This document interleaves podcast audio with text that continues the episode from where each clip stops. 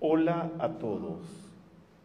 Les habla Rubén Cedeño desde CDMX, capital de los Estados Unidos mexicanos.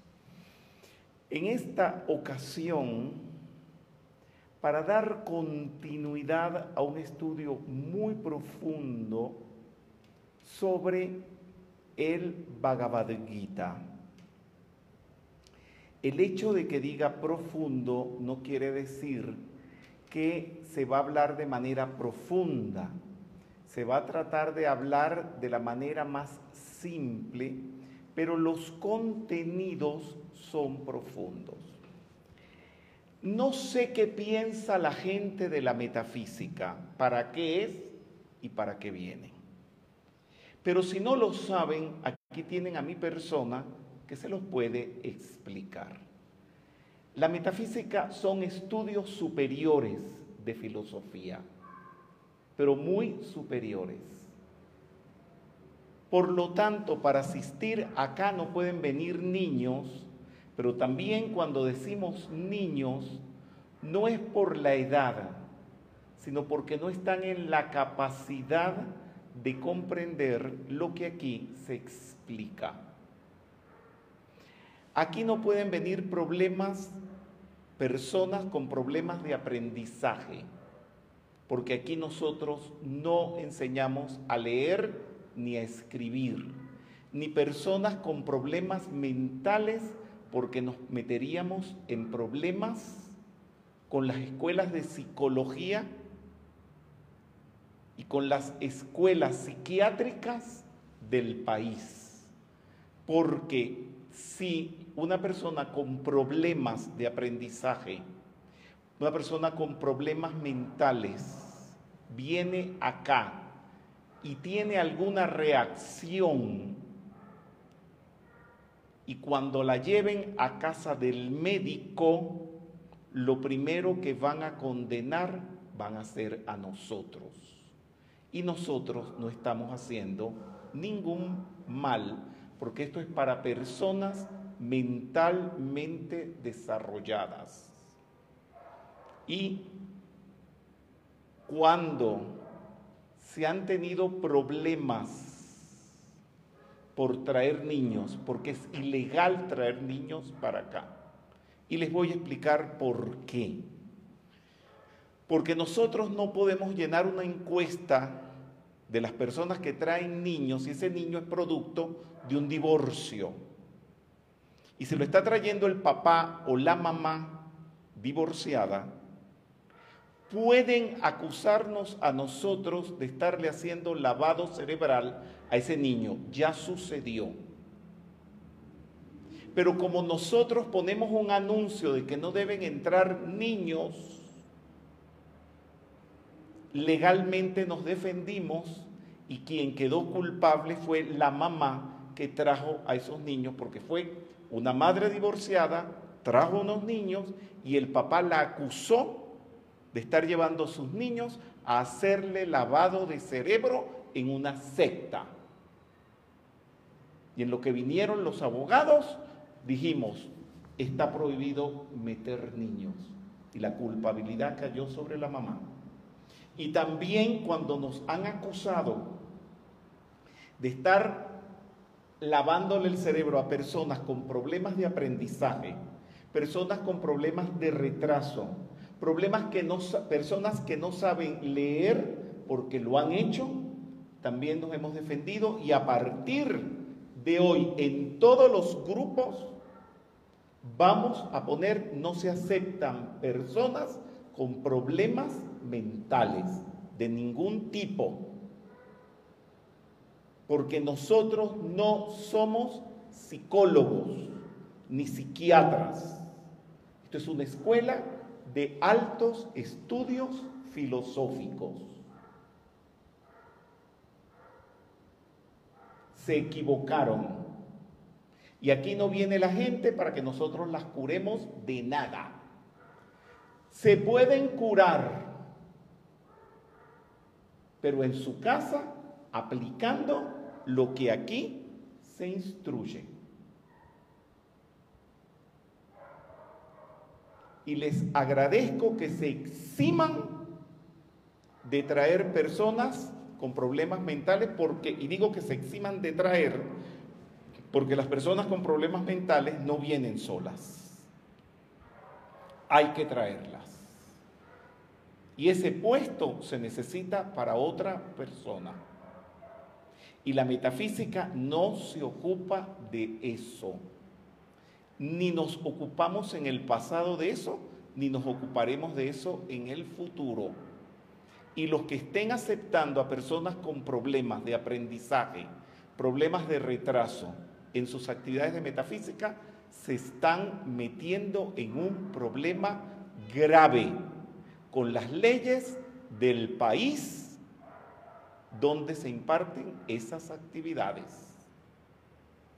Porque así como uno no se puede estar dando fórmulas de hierbas para curar el coronavirus, porque viene el colegio de médico del país y te detiene, igual, si nosotros aceptamos en nuestras aulas personas con problemas de desarrollo mental, psicológico, vamos a meternos en un problema. Pero como en nuestros estatutos, porque en los estatutos está que no se deben aceptar personas con problemas mentales, a menos que venga con un certificado de un psiquiatra que le esté recetando que reciba clases de metafísica.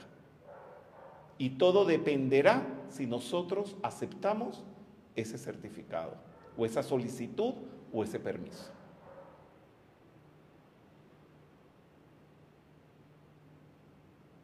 Esta es una escuela iniciática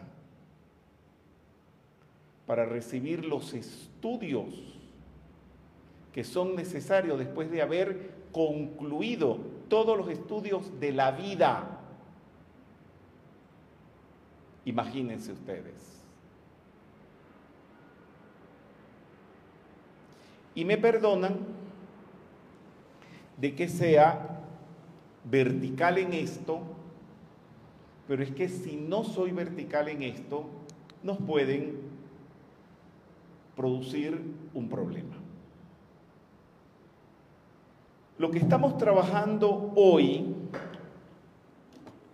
esto se podría poner de tamaño de la pantalla. El pronter no se puede poner de, ah, de ese tamaño nada más. Es que estamos muy tecnológicos y este, todavía estamos resolviendo muchísimas cosas al respecto de la tecnología. Muy bien. Los libros que estamos utilizando, Krishna Dharma, imagínate una persona que no domina el idioma castellano, ¿Cómo va a dominar el sánscrito? Que ni siquiera es ni inglés, ni francés, ni portugués, es un idioma antiquísimo. Hay que estar mal de la cabeza para traer a una persona que ni siquiera habla bien el castellano a una actividad de esta, donde estamos hablando en sánscrito. Hay que ubicarse en la vida, a dónde uno debe ir y a dónde no es el curso es sobre Krishna Dharma y tiene varios libros internos, uno de ellos es el Mahabharata, el otro es Krishna y el otro es el Gita sencillito. Estamos trabajando en el último libro que es el Gita sencillito. Bien. Y uno de los aspectos a desarrollar es desapego al fruto de la acción. Que usted haga las cosas en beneficio de los demás y no espere resultados por eso. Hay personas que realizan actividades de metafísica y están pendientes de los seguidores y compiten con los demás, tengo tantos seguidores. Y no se preocupan por haber dado o comunicado la actividad bien, sino de cuántos seguidores han tenido. Eso es apego al fruto de la acción. Como también realizar las actividades para vender. Vamos a inaugurar una sección en metafísica para vendedores de libros de metafísica. No se rían porque va en serio. La voy a inaugurar. También los que no son espirituales, son autoritarios, son que votan a los facilitadores de, de sus casas, que le dan la espalda a la enseñanza, que hablan mal de los facilitadores, que tiranizan y de esto los hay en Argentina, los hay en México, los hay en España y los hay por allí. Si una persona tiene todas esas características indeseables y tienen libros, fabrican libros, publican libros, le vamos a dar una concesión especial de hablar sobre metafísica como se habla, por ejemplo, eh, productos, sobre todo los estadounidenses, venden cajitas para almacenar comida, venden perfumes en reuniones familiares de señoras y que no importa si la persona que lo hace es buena, es mala, es ladrona, es asesina, da igual. Pero eso se hace como un trabajo más. Lo voy a inaugurar, pero que se sepa que los que están haciendo eso son delincuentes, aunque sean metafísicos. Sí, tenemos que abrir esa modalidad. Mejor dicho, no la tenemos que abrir, ya está funcionando. Ya está funcionando. Bien.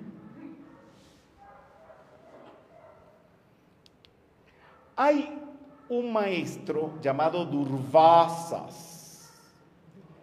Durvasas es un rishi. Los rishis fueron los primeros que trajeron la enseñanza metafísica a la tierra hace millones y millones y millones de años. Y Durvasas es encarnación del señor Shiva. ¿Se acuerdan del señor Shiva? ¿Quién me puede decir algo del señor Shiva? Bien, muy bien. Por allá. Para hablar vas a tener que quitarte el barbijo porque este, no se entiende.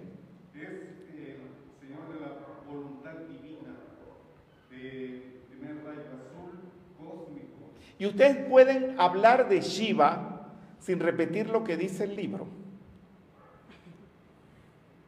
Uy, que se quedaron callados la boca. ¿Por qué tienen que repetir como que si fueran un diccionario? ¿Ah? ¿Por qué no lo dicen con sus palabras? Vamos a ver tú. Para mí el señor Shiva es un ser de un extremado poder. ¿Para ti nada más? Bueno, para mi concepción, o sea, ¿Para tu concepción nada más?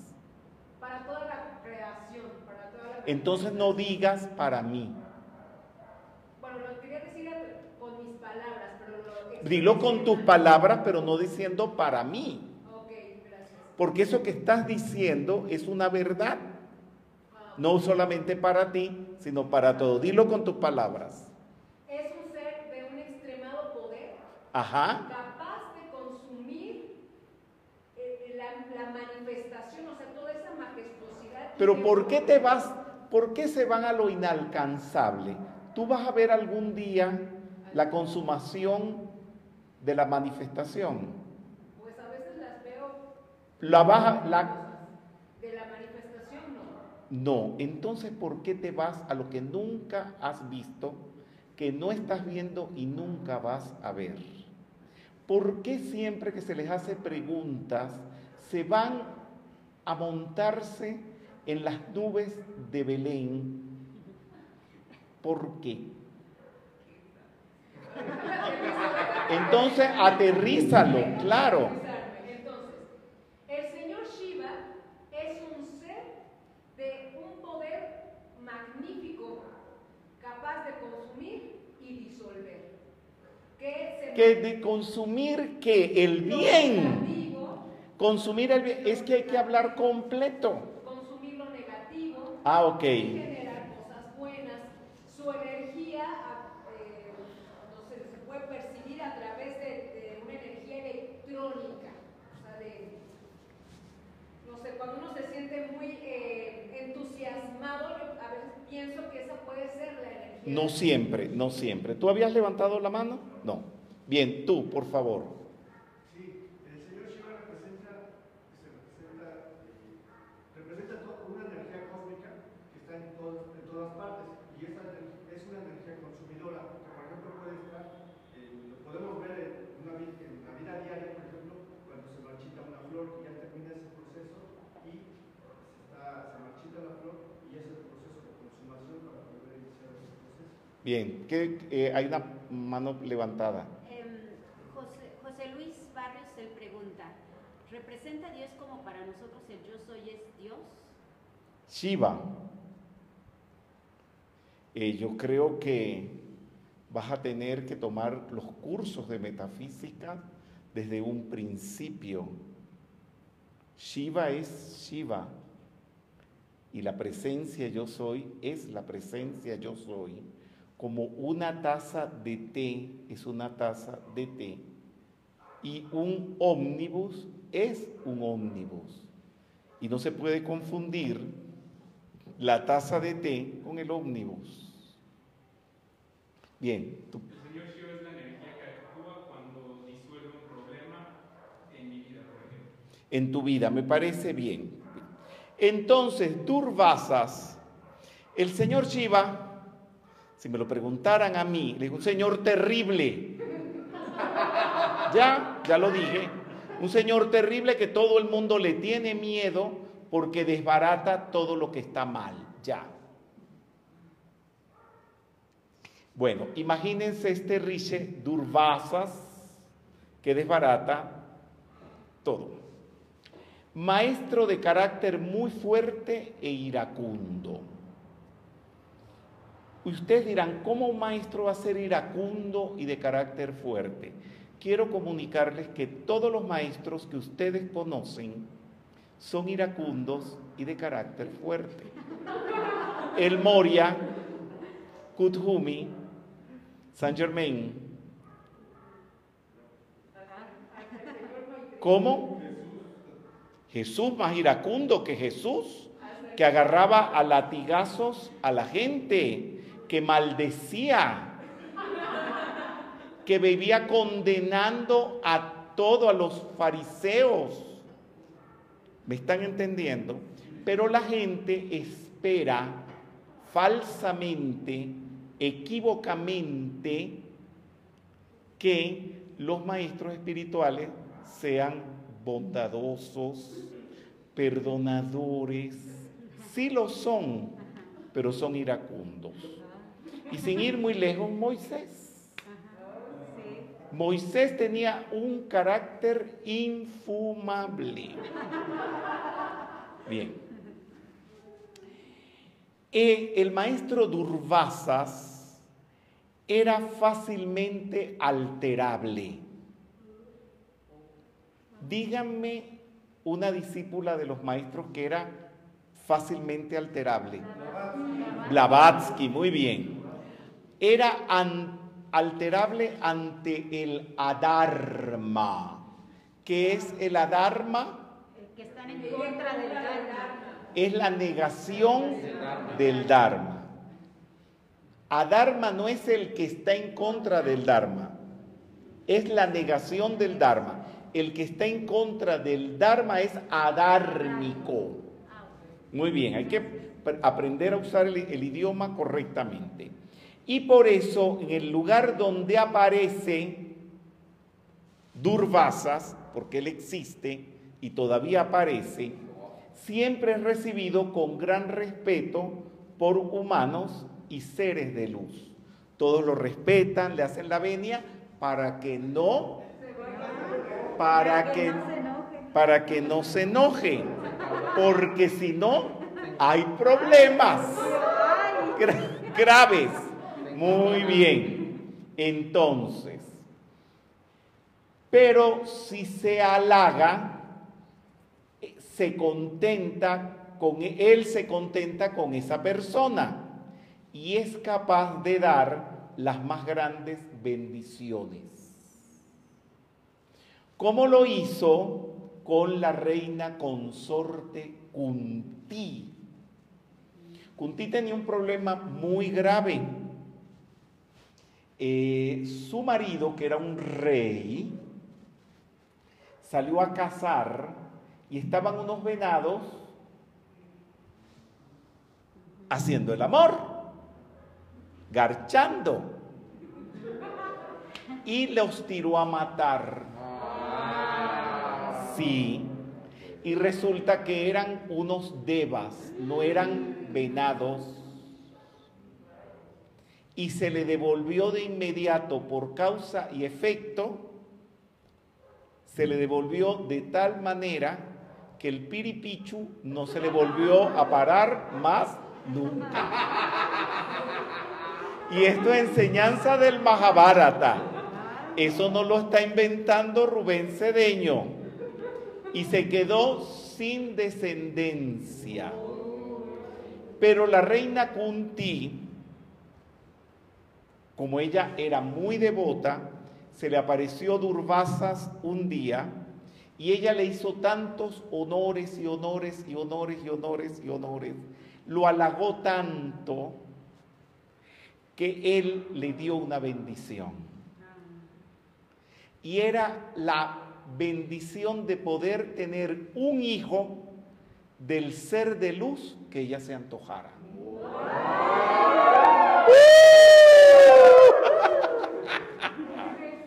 Y así llamó a Indra y tuvo un hijo de Indra.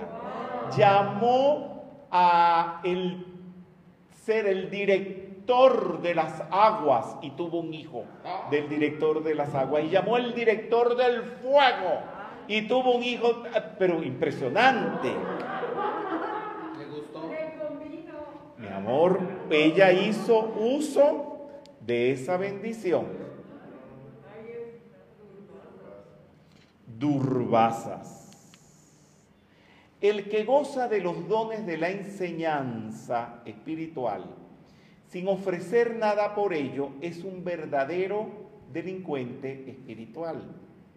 Por eso Kunti le ofrecía flores, comidas a Durvasa y por eso Durvasa la bendijo con esa bendición tan grande por recibir la enseñanza espiritual no se paga, ni se cobra, jamás, ni por darla se cobra, pero cuesta mucho.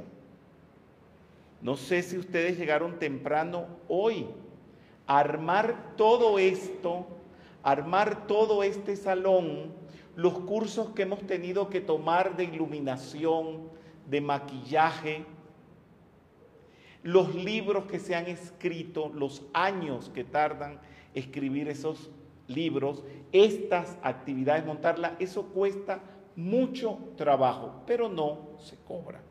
Pero si no se recompensa por eso, se hace mal karma. Y el que recompensa por eso, recibe muy buen karma. El que no da nada por recibir la enseñanza espiritual, es un bandido espiritual. Y no es precisamente la canción de Miguel Bosé, amante bandido, no precisamente. Ah, muy bien, seguimos. Todas las ofrendas, sean flores, hojas, frutas, agua, comida, eh, servicio, al que da la enseñanza, el ser interno, el ser universal Dios y lo absoluto lo aceptan con amor. Bien, ya les hablé de Kunti. Kunti, la están viendo allí, tuvo todos estos hijos, hijos de grandes seres de luz el que invoca, ama y adora a un ser de luz, un facilitador, un maestro, obtiene los resultados y frutos de ello por principio de causa y efecto. Ahora viene lo bueno. Pero lo bueno y candente. Candanga con garranguntanga. Si no lo entienden, búsquenlo en el diccionario de la Real Academia de la Lengua Mexicana. Candanga con garranguntanga. Muy bien. Hay facilitadores que lo dan todo por la enseñanza. Y por supuesto, incluso hasta su trabajo físico es por la enseñanza. Y se ha dado el caso, voy a decir primero lo bueno, se da el caso de que ese facilitador que es de los buenitos, porque también hay de los malditicos,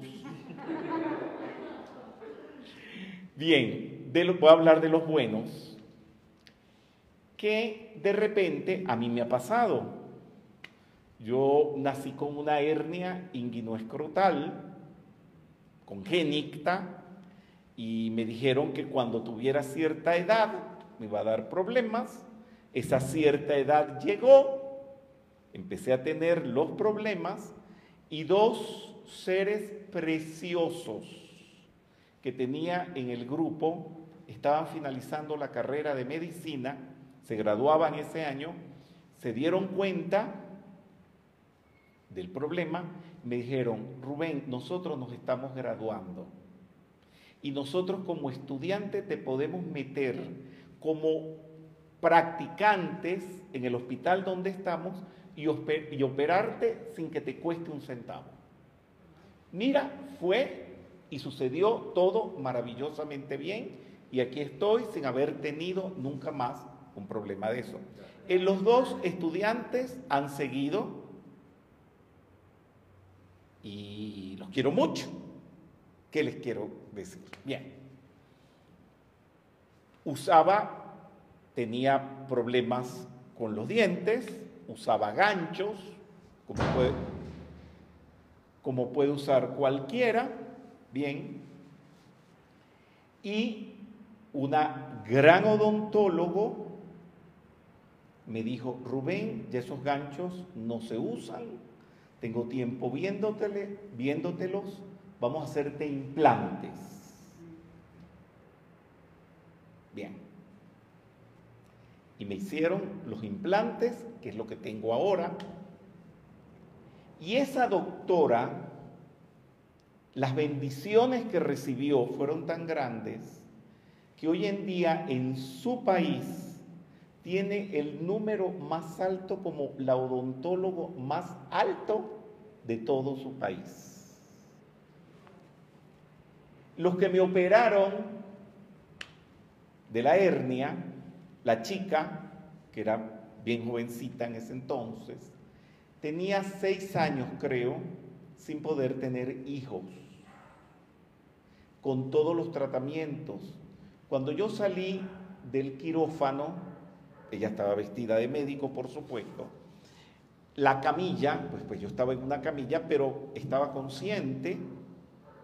Me llevaban al postoperatorio y lo que me daba la mano de la cama, imagínense acostado, me dio la mano exacto sobre el vientre. Y le dije, le decreté, que todo este agradecimiento que siento por ti en esta operación se te convierta en un hijo. A los pocos días me dijo que no le bajaba más la regla y allí está el niño en este momento de 30 años. No soy durbazas, pero bueno.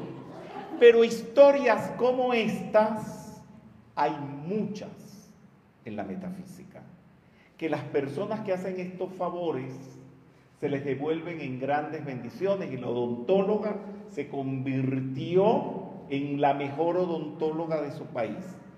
Y así está coloreada y llena de flores nuestras vidas. De estudiantes que vienen y hacen estos grandes favores a estos facilitadores y estos facilitadores dan estas grandes bendiciones y suceden estos grandes milagros. Pero sucede al revés. Sucedió en un lugar que una persona, miren lo procaz del asunto, recibía las instrucciones más elevadas, más adelantadas, gratuitas de su facilitador. Y esa persona hacía un trabajo de estos de mejoramiento de algunas partes del cuerpo. Y se le ofreció al facilitador. Y cuando terminó el servicio, se lo cobró. No, eso es de terror. Esas personas, imposible que reciban una bendición como la que dio Durbasas a Kuntí, jamás la va a recibir. Señores, no les digo que le trabajen de gratis a los facilitadores, no les digo que sean esclavos de ellos. Si ustedes no van a dar el servicio gratuito, no lo den. No lo ofrezcan. Porque se le va a revertir el buen karma en mal karma. Bien. Igualmente, existen lo que se llaman los asram. Los asram, existe los asram de los maestros ascendidos, es un lugar, un campo de fuerza, donde viven los discípulos del maestro, recibiendo instrucción o van oportunamente a su casa a recibir instrucción. No todos los maestros o facilitadores de metafísica tienen ashram, pero mi persona siempre lo ha tenido. O sea, la casa de ustedes en Caracas es un ashram, donde se va a recibir la instrucción en la casa del facilitador. La casa de ustedes aquí en México es un ashram. Está la puerta abierta para todos a que reciban instrucción. Desde el mismo día que se adquirió la casa. Porque hay facilitadores que tienen eso, pues, de tener su casa consagrada a la enseñanza. Ese facilitador lo da todo. Está dando su casa, que le ensucien su piso, le ensucien sus alfombras, usen sus cubiertos, coman su comida, usen su baño y todo eso. En la India eh, se usa mucho, se estila mucho que los gurús, muchos gurús tienen asram. Y cuando uno va a los asram, uno va a ofrecer, porque como ahí todo se le da a los discípulos, uno lleva comida para que todos coman. Uno lleva papel toalé para que todos lo usen cuando vayan al baño. Uno lleva perfumes para que perfumadores de ambiente y todo esto. Pero hay algo que no se puede hacer. Es que tú de ahí no puedes agarrar, pero ni el pétalo de una rosa y llevártelo. ¿Por qué? Porque te estás poniendo en deuda con la ley. y mucho menos agarrar algún objeto. Yo tengo aquí abogados que están en la conferencia en este momento. Cuando un sea estudiante espiritual o lo que sea, se apropia de algo y no lo ha pedido, no lo ha dicho, no nada, ¿cómo se llama eso de acuerdo a las leyes de este país y creo que la de todos los países? Sí, Rubén, es un robo.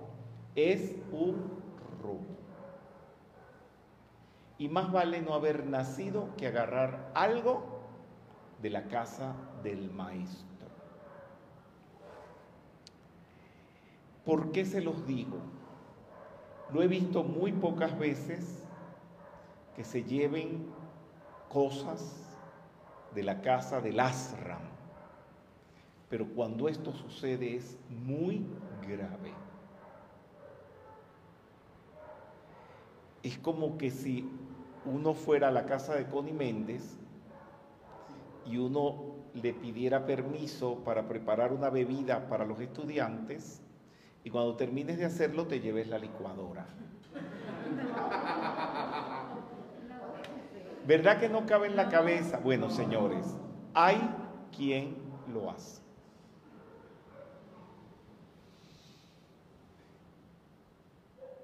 Señores, una de las grandes enseñanzas del Gita es el desapego. En todos los ejemplos que he dado ahora, he hecho alusión al desapego.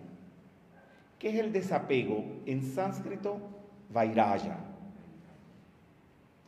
Condición de liberación, desapasionamiento, renuncia o desinterés, donde se disuelve la atadura y dependencias al deseo por una persona, una situación o cosa, y se deja de sufrir por ello. No es repulsión, condición de un ser interno desarrollado. No tener apegos, porque el apego produce obstáculos que impiden la ecuanimidad, la inmutabilidad y la paz interior. El principio del desapego está en, para adquirir cualquier cosa, hay que renunciar del apego a ello. ¿Qué dice el Gita? Solo tienes derecho al trabajo, no a sus frutos. Cuando vienes acá a la actividad de metafísica, al aula de metafísica, tú tienes derecho a acomodar las sillas, tienes derecho a limpiar el piso, acomodar las luces, pero no tienes derecho a reclamar nada. El sabio que conoce todo no debe perturbar a la gente de poca inteligencia, de conocimiento escaso y erróneo. Esto lo dice el Gita y lo vivo contradiciendo, mi persona lo vive contradiciendo, porque generalmente hay personas que no tienen procesos lógicos y uno necesariamente para que esto pueda seguir marchando, tiene uno que moverlos de su ignorancia y sacudirlos. Trato a veces de hacerlo de la manera más delicada, pero esto quiere decir que hay personas que eso les daña. Porque tenemos, todos tenemos un ego y el ego se ofende. Por eso las personas que no tienen procesos lógicos, procesos de aprendizaje, no deben venir a estas actividades para que el sabio que conoce todo no le perturbe su inteligencia. Esto lo dice el Gita, Vedavyasa, que es un gran maestro, y les perturbe su conocimiento escaso y erróneo. Cuando se ven cosas elevadas, las otras ya no se desean. Actúa, muévete con akarma. que es akarma, desapego al fruto de la acción. Establecete en el desapego, firme en el dharma, que tu mente permanezca igual tanto en el éxito como en el fracaso, y así hazlo todo. Desapego al fruto de la acción. Vamos a ver lo que dijo Sadkiel. ¿Quién se acuerda quién es Sadkiel? Vamos a ver, alguien, Heréndira, que no ha participado. Tienes que quitarte el barbijo porque si no, no se entiende nada. Bien, dijiste lo que dice el diccionario. Y tú no puedes decir con tus palabras. Miren el empeño, señores, de sacarlos de las letras de los libros. Y ustedes no lo pueden decir con sus palabras algo más sentido, menos escolástico. Esa no es la metafísica, está repitiendo lo que leen en los libros. Alguien que me diga quién es Adquiel, que le salga del corazón. Vamos a ver, eh, tú, Oscar. Es el arcángel de la transmutación, del fuego violeta, de la transformación. Eso todo está en el libro, ¿qué te parece? Tú, eh, Eduardo. El arcángel Zadkiel es el, maestro, es el maestro del maestro Saint Germain. Ah, bueno, ya dijo algo distinto. Y ustedes no pueden decir, y Zadkiel es el que transmuta las cosas negativas que yo hago. Ah, no, tienen que repetir lo que dice el libro. Eso quiere decir que no lo ponen en práctica. Lo que hacen es aprenderse teóricamente el asunto. Zadkiel dice, de los diez leprosos que curó Jesús, solo uno regresó a darle las gracias. Nueve quedaron malagradecidos. Por lo tanto, estén preparados para este tipo de situaciones cuando comiencen a manejar masas de gente. Pues, amado Sadkiel, tú me vas a perdonar, pero yo no me voy a preparar para eso. Yo te voy a contradecir y yo los voy a enseñar a que sean agradecidos. Yo me voy a ir detrás de los otros nueve leprosos y a decirles, no sean tan mal agradecidos, vayan a darle gracias a quien los curó. El otro día, un grupo de un país cumplió 30 años en la metafísica y pusieron un cartel y no le daban las gracias a quien los fundó. Yo no lo entendía. Bueno, solo se tiene derecho a la acción del trabajo, no al fruto de la acción. Que los frutos de la acción jamás sean el motivo de tus actos, o sea, recibir un beneficio por eso, ni te quedes aferrado a la inacción. Así como los ignorantes actúan apegados al fruto de la acción, o sea, voy a hacer esto para que me dé este resultado, voy a hacer esto otro para hacerme millonario, voy a hacer esto otro para tener tantos seguidores por el internet, por la actividad de metafísica que hice. ¡Qué horror! Los hay. Eso lo hacen los ignorantes. Los sabios deben actuar desapegados al fruto de la acción para guiar a los demás por la senda correcta. Vamos a ver ahora la ecuanimidad. El ser humano sereno y de autocontrol siempre está absorto en lo supremo.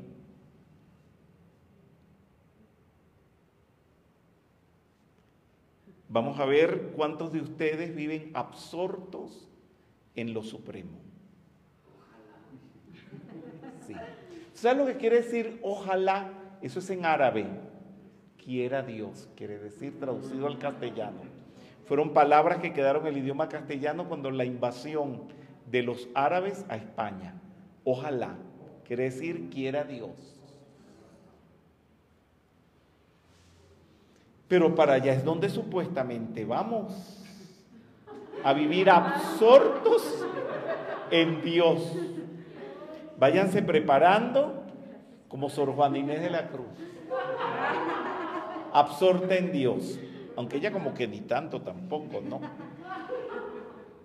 Y se mantiene igual en el calor y en el frío, o sea, no alterarte. En el placer y en el dolor, en el honor y en la desgracia. Cuando uno se ancla en el yo soy, eso se consigue. Y pueden porque te lo hacen. Pueden venir ustedes a la actividad y dar la espalda porque a mí me lo han hecho. Y a la hora de la actividad irse. Es un acto de desprecio y de rechazo a la enseñanza. Y tú pararte a dar la enseñanza como que si hubieras tenido las más grandes glorias y la asistencia más grande. Pero hay facilitadores que cuando van a dar la actividad y tienen pocos estudiantes, no la dan y ponen a un discípulo a darla. O cuando en, el, en, la, en la consecuencia de dar un curso de metafísica, ya no tiene muchos seguidores, lo abandonan. Y me acuerdo, al revés, en el Ganges, en la India, hay como unos balcones, unas terrazas, donde los gurús se sientan a dar sus actividades. Hoy en día hay muchos, pero cuando yo iba a la India hace 40 años, no habían casi nada. Y me ponía a dar clases de metafísica en esas terrazas. Y el primer día que di la primera actividad de metafísica, en el hotel donde estaba hospedado, me preguntaron que si era un gurú, que si mi persona era un gurú. Y como les quería, en la India no se tiene el concepto de gurú que se tiene en, en Occidente. Gurú no quiere decir que uno sea un maestro exaltado. Gurú es todo maestro. Y le dije que sí, y me preguntaron que qué enseñaba, y le dije metafísica. Y ellos me dijeron, ¿y usted me puede, usted nos puede enseñar metafísica? Le dije, cuando terminen todas sus labores, hoy a las 11 de la noche, vengan que les voy a dar su primera clase de metafísica. Después de 40 años, hoy en día tenemos grupos en la India grandísimos que les damos clase de metafísica. Por haber dado las actividades de metafísica sin gente. Porque en el etérico vienen ángeles, vienen desencarnados a escuchar las clases. Usted ven aquí que por su sana distancia, pues no pueden ser muchos. Pero esto está repleto de gente porque como en el cielo no hay coronavirus, esto está testado de ángeles, de maestros, de desencarnados que vienen a escuchar la clase. ¿Qué les parece? ¿No? Fabuloso. Muy bien. Entonces, ecuanimidad. Aquel que se siente satisfecho con las enseñanzas internas y no el que viene a reclamar.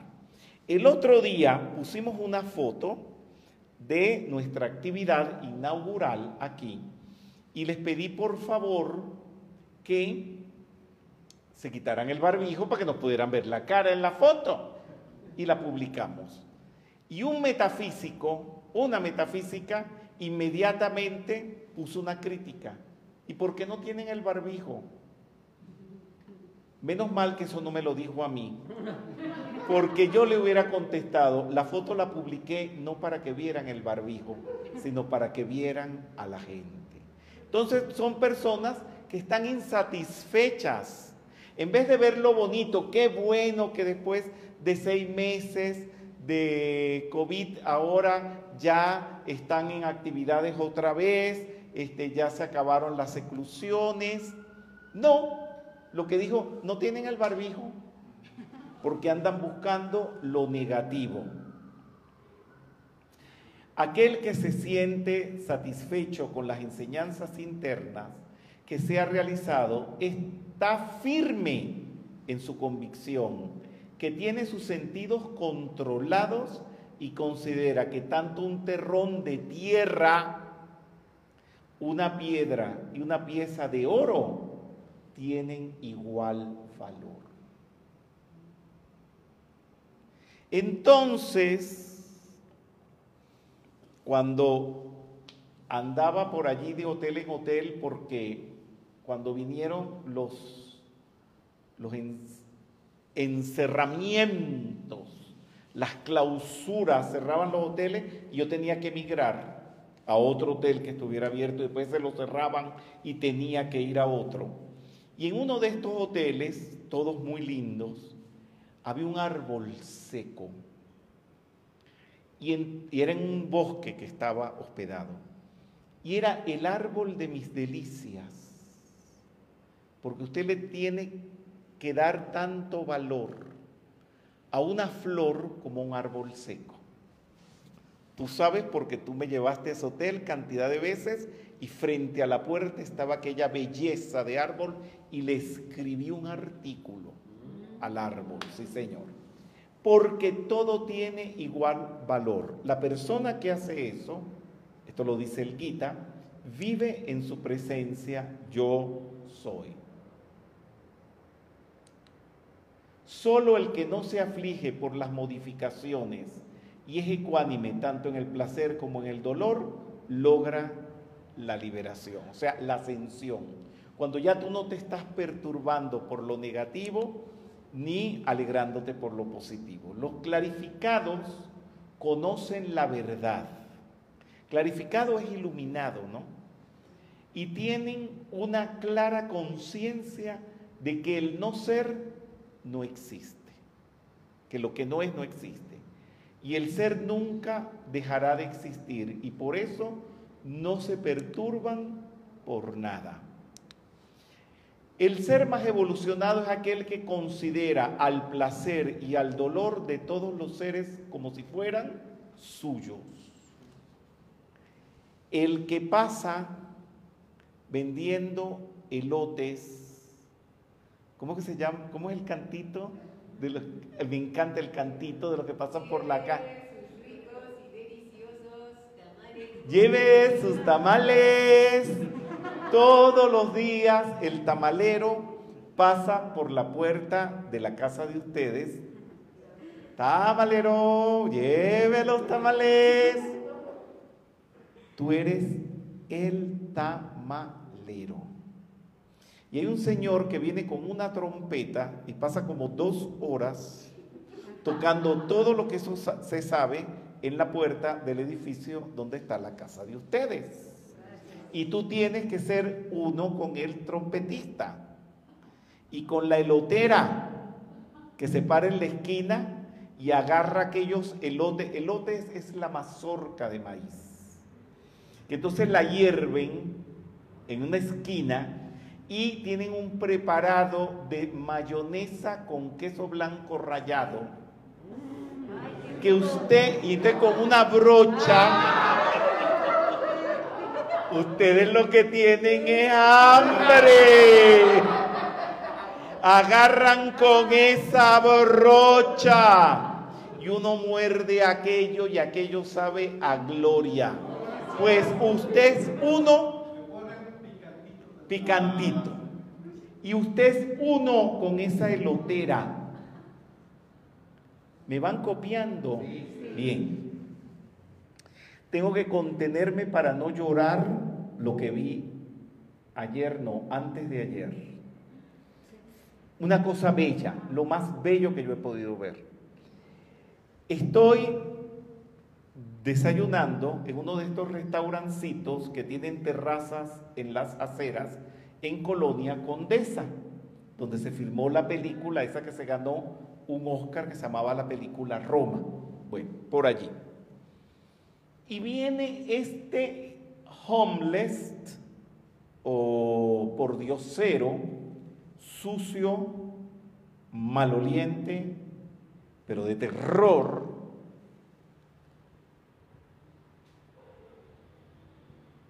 buscando quien le encienda el cigarrillo.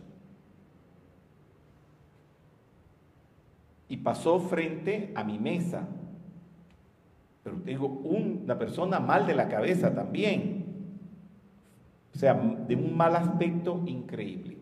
Y está este único señor desayunando en otra mesa, donde yo estaba desayunando, como de un metro noventa, con un traje de cachemir europeo impecable, el señor blanco de cierta edad, pero con una prestancia como un ser de la nobleza, con unos zapatos impecablemente limpios, con una corbata de seda, pero el asunto más elegante. Y ese hombre le ha encendido el cigarrillo al homeless. Y el homeless se quedó por allí sentado fumándose su cigarrillo. Cuando terminó el cigarrillo, el homeless, el linjera, como se dice en Argentina, este señor se ha levantado de su mesa y de su caja de cigarrillos, sabrá Dios, importados, muy finos, y le ha brindado otro cigarrillo al homeless. Era el contraste de aquel señor tan fresa, como se dice aquí, tan elegante, tan paquete, y cómo va y desciende. Y no solamente que le encendió el cigarrillo, sino después le brindó un cigarrillo nuevo. Por supuesto, quitando todas las calificaciones que el cigarrillo haga mal o haga bien. Veamos el gesto de convertirse ese señor uno con un pobre por Diosero. ¡Qué belleza! Fue hermoso. Algo parecido era lo que hacía la Madre Teresa de Calcuta en India. Lo contrario a todo eso es el yoísmo, que es un obstáculo a la percepción del ser divino. Es el yoísmo estar centrado en el propio ego, en la propia persona, sentirse el único, lo máximo, el que sabe, el más grande. Es el yo personal. El ser, ay, mira lo que dice el Bhagavad Gita. Esto es para que broten las lágrimas de belleza. O sea, de tanta belleza. Como el ser supremo no tiene concepto de yo personal, o sea, tu presencia yo soy, Dios, no tiene el concepto del egoísmo, del yo personal, ni tiene apego a nada como lo tienen las personas encarnadas, cuando se vive en la conciencia de la personalidad, es como si el Ser Supremo no estuviera dentro de ellos. Es como que si no tuvieran presencia, yo soy. El Ser Supremo o Dios recibe adoración de múltiples formas. Por eso Él dice, yo soy la enseñanza interna o Dharma. Eso lo dice tu yo soy. Esto está en el Gita. Yo soy el servicio. ¿Se acuerdan los ejemplos que dije de la persona que no daba servicio? Yo soy el mantra. Yo soy el decreto. La donación y el fuego que se enciende. Cada quien va hacia lo que le rinde culto. Si usted le rinde el culto a un artista de cine, usted va a ir cuando desencarne hacia ese artista de cine. ¿Quieren eso? Ah, tú si quieres. Ah. O sea, que si quieres a Elvis Presley, Elvis Presley, cuando desencarne vas a ir para, donde vive eh, Elvis Presley. ¿Me entiendes? Cada quien va hacia lo que le rinde culto. El que le rinde culto a determinada entidad va hacia ella. El que le rinde culto a los antepasados, ay, mi abuelita que desencarnó, mi tatarabuelita, va hacia ellos. Y el que le rinde culto al Ser Supremo o lo absoluto, va hacia el ser supremo o lo absoluto. Donde está tu mente, estás tú. Lo que tú piensas se manifiesta. Aún el peor de los seres humanos, si se vuelve hacia mí, está hablando Krishna, con total devoción hay que considerarlo como un santo, porque hacer esto es una de las más grandes determinaciones. Algunas personas consideran al yo soy como una maravilla. Hay quienes hablan de él estasiados y hay otros que oyen de él cosas fantásticas. Y aún así no logran saber nada de él. No lo comprenden y lo desconocen.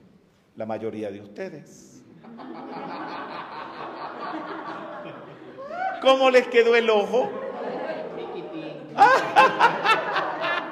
Aporreando. Hablan del yo soy, pero no entienden qué es ser. Eso tenía una conversación con mi hermano Eduardo Cedeño, porque mi hermano tiene muy claro este asunto del ser.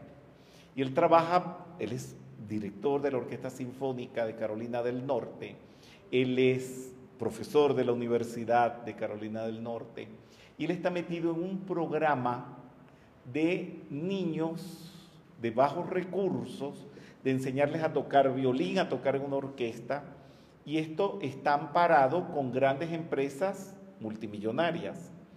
Y mi hermano se le ocurrió ponerles a cada uno el nombre de la persona en la frente. Y en este programa trabajan muchos músicos en Estados Unidos en diferentes partes. Y parece ser que cuando hacían las supervisiones iban, como son gentes de escasos recursos económicos, de poca intelectualidad una cantidad de cosas, todos viven mirando para el piso. Y mi hermano, como les puso los nombres aquí, le dice, levanta la frente para ver tu nombre. Y mi hermano me dijo, para que tomen conciencia de ser. Cuando llegó la supervisión, le dijeron, qué distintos son sus músicos, sus estudiantes. Y le dijo mi hermano, porque les desarrollo la conciencia de ser. Eso es el yo soy. O sea, mi hermano aplica, como mi madre, aplica la metafísica a su manera, pero muy acertada. Eso es más que un libro.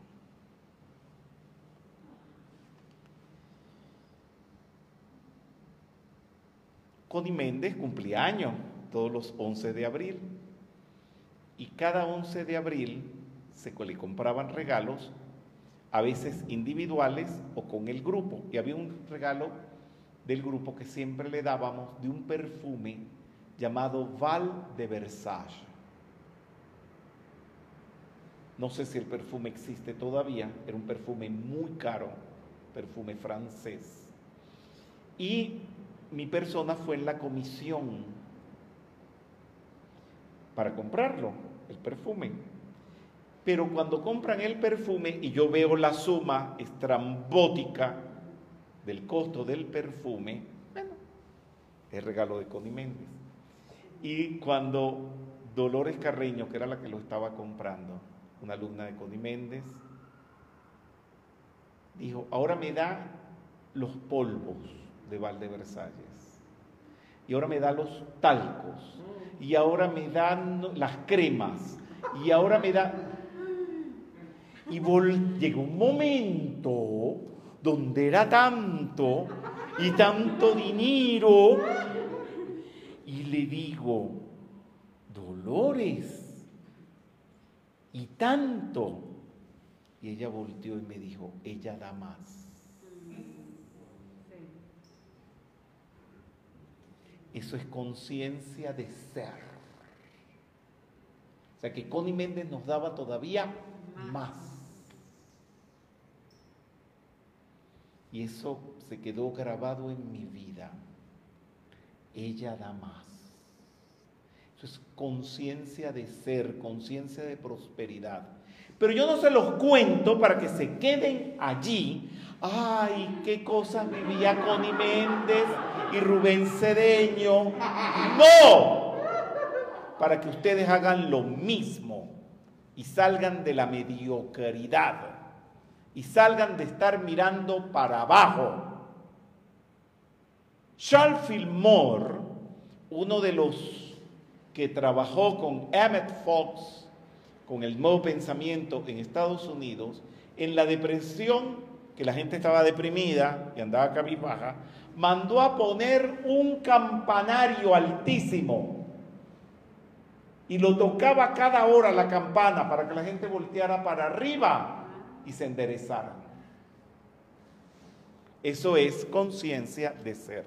Eso es lo que mi hermano trataba o trata con estos estudiantes. Sigo con el Gita. La presencia yo soy que mora en todos los cuerpos está más allá de todo daño. Sea, nadie daña la presencia yo soy. Siempre es indestructible. Por lo tanto, no debes lamentarte por ninguna criatura viviente. Ay, que ese pobre hombre, no Señor, su presencia yo soy es perfecta. Que estás ofendiendo a Dios, a Dios no se puede ofender. Que estás sufriendo del alma, el alma no sufre. ¿Van entendiendo? La presencia yo soy jamás sufre. Hay ignorantes necios. No, todos los ignorantes son necios. Con el perdón de Vedavyasa que escribió el Bhagavad Gita. Weizmann, mi pianista acompañante, un judío de los esos judío inteligentísimo. y estábamos en el Museo Metropolitano de New York con una gran soprano, Gisela Hollander, alemana, y estaban viendo mis conferencias en el Metropolitan Museo de Nueva York. Y dijo Gisela Hollander, es que Rubén Cedeño todo lo cambia. Y Weissman se quedó con ese refrán, sí, todo lo cambio. Porque hay veces que dice, hay ignorantes necios. No, todos los ignorantes son necios, que solo siguen y mencionan la letra de la enseñanza, lo que les estaba diciendo hace un rato. Si me quieren odiar, tienen libre albedrío. y están enamorados de las palabras y se consideran superiores hablan en términos y teorías espirituales y no llevan a la práctica nada. Por eso es que insisto que hablen con sus palabras. Las palabras de los ignorantes no tienen sentido, carecen de firmeza y no se dirigen a la meta suprema. Desdichados son los que trabajan ansiando resultados por las cosas, que hacen y están apegados al fruto de la acción. El apego sucede por ignorancia, al desconocer que la naturaleza es vacío. Esto lo dice Bisma. dentro de las últimas actividades, creo que dentro de dos semanas vamos a tener la actividad de Bisma. El apego es la causa del sufrimiento. Para dejar de sufrir, deja de apegarte. En este mundo hay dos clases de personas los intrascendentes equivocados o perecederos y los trascendentes certeros, imperecederos y solo estos permanecen. Los que no practican y desprecian la enseñanza del Bhagavad Gita o Dharma ya están condenados a la ruina. Esto es verdad. Esto no es el Bhagavad Gita, acuérdense que es la, el Dharma. El Dharma es la metafísica. Entonces los que la desprecian y no la ponen en práctica, ya están arruinados. Yo los conozco. Ustedes se saben la historia de esta estudiante de Connie Méndez que se metió a la metafísica para hacer dinero, tener un buen marido, hacerse multimillonaria y escalar en la alta sociedad. Lo hizo. Aplicó todo lo que aprendió de Connie Méndez y consiguió un marido millonario, compró una mansión en el Country Club y vivió de las mil maravillas. Y cuando ya obtuvo todo, hizo una gran fiesta en su mansión invitó a Connie Méndez y todas las discípulas para darle las gracias y despedirse de la metafísica porque ya había conseguido todo. A los seis meses se le había muerto el marido, el primer matrimonio le reclamó todo y la dejaron en la calle. Porque usted no puede despreciar la enseñanza. Esto es fuerte. De esta manera te he revelado la sabiduría que es el secreto de los secretos. Reflexiona sobre ella y después haz lo que quieras. Bien, les traje una llave tonal. Uy, la actividad hoy fue muy larga. Llevamos hora y media. Perdonen lo fastidioso que me pongo. La llave tonal del desapego. ¿Dónde lieta usci? De la ópera Bohème de Giacomo Puccini. Giacomo Puccini, un compositor italiano del verismo, ya di las actividades sobre todos los periodos musicales no sigan ahí sentados sin saber. Oigan las actividades y apréndanselas para que salgan de la ignorancia y aprendan qué es verismo. Es en la ópera, en la música culta, decir musicalmente las cosas como que si fuesen verdad reales. La ópera, le voy a hacer un breve bosquejo de la ópera, trata de la historia de Mimi y Rodolfo, dos enamorados, una historia de amor intrascendente.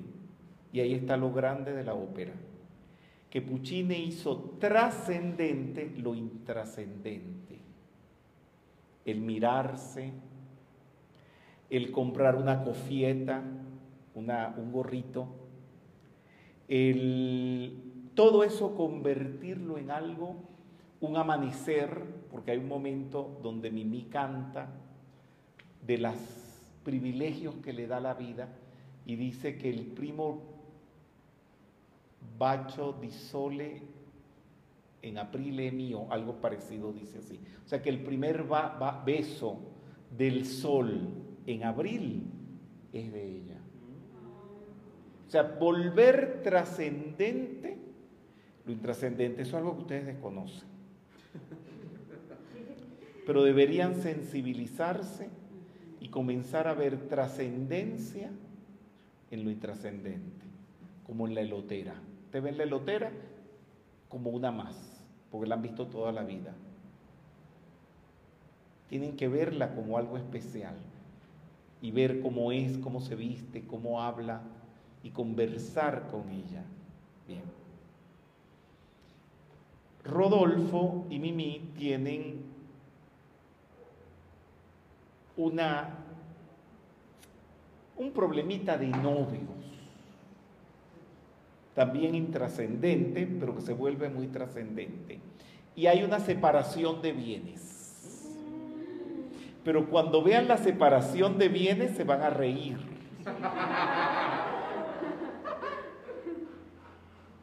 Pero hay una cosa en la cual ella pone, ella renuncia a todo, por eso es la llave tonal del desapego, de la renuncia. Pero hay algo donde ella pone hincapié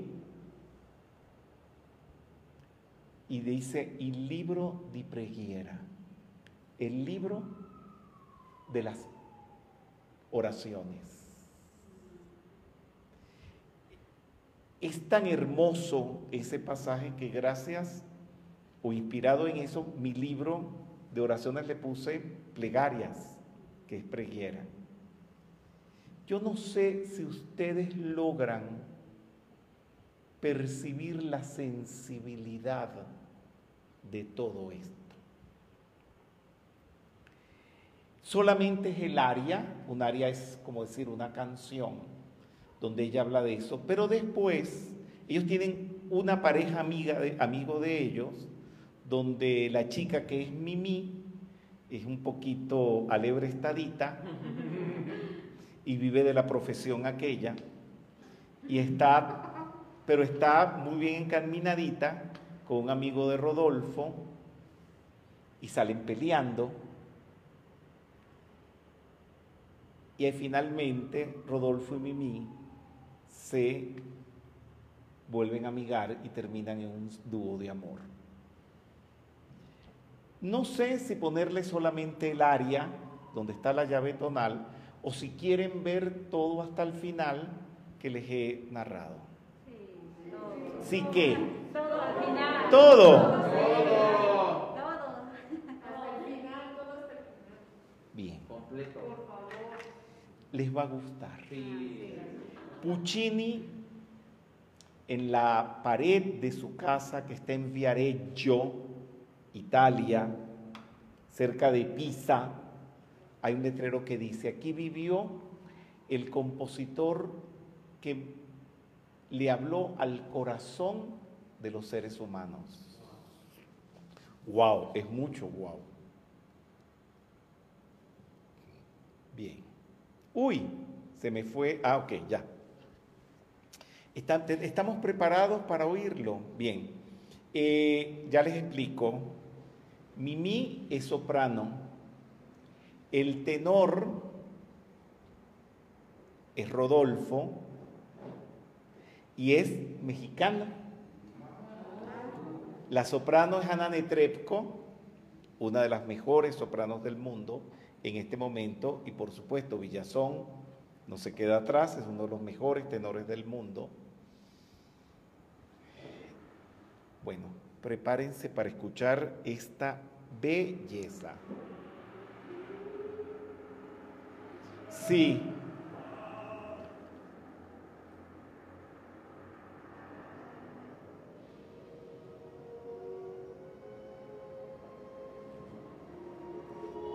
Me voy al lugar donde yo salí cuando sentí tu grito de amor, que se vuelve a su casa, pues. Pero miren cómo lo dice. Mimi es ella, Mimi, vuelvo a mi solitario nido.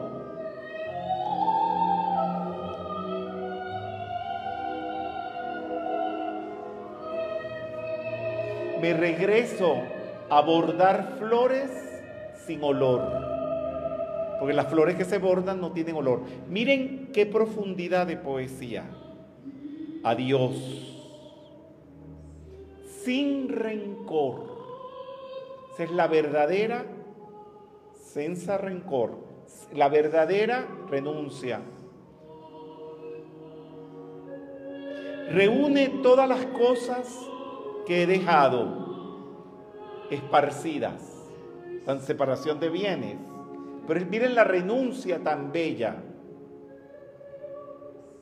En un cajón están guardados una alianza de oro y el libro de Preguiera, el libro de... Qué grande eso. Solamente le dio importancia al libro de oraciones. Envuélvelo en un delantal, imagínate. Qué sencillez. Y yo voy a mandar al portero a que recoja todo.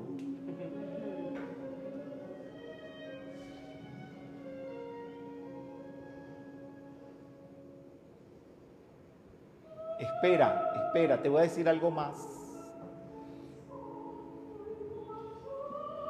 Debajo de mi almohada dejé una cofieta rosa, un gorrito rosado. Si quieres, si quieres, guárdalo para ti como recuerdo de nuestro amor.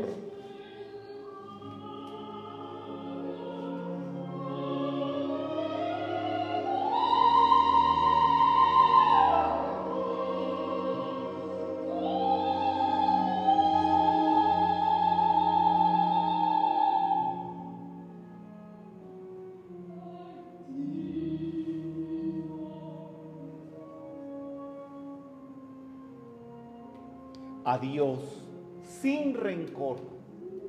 La renuncia no puede ser con rencor, con odio. Senza rancor.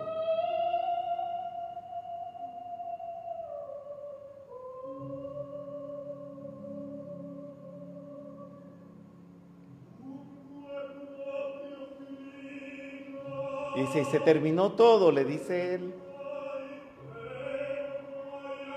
Te vas, la mía pichina es, no tiene traducción en castellano. Adiós, sueños de amor.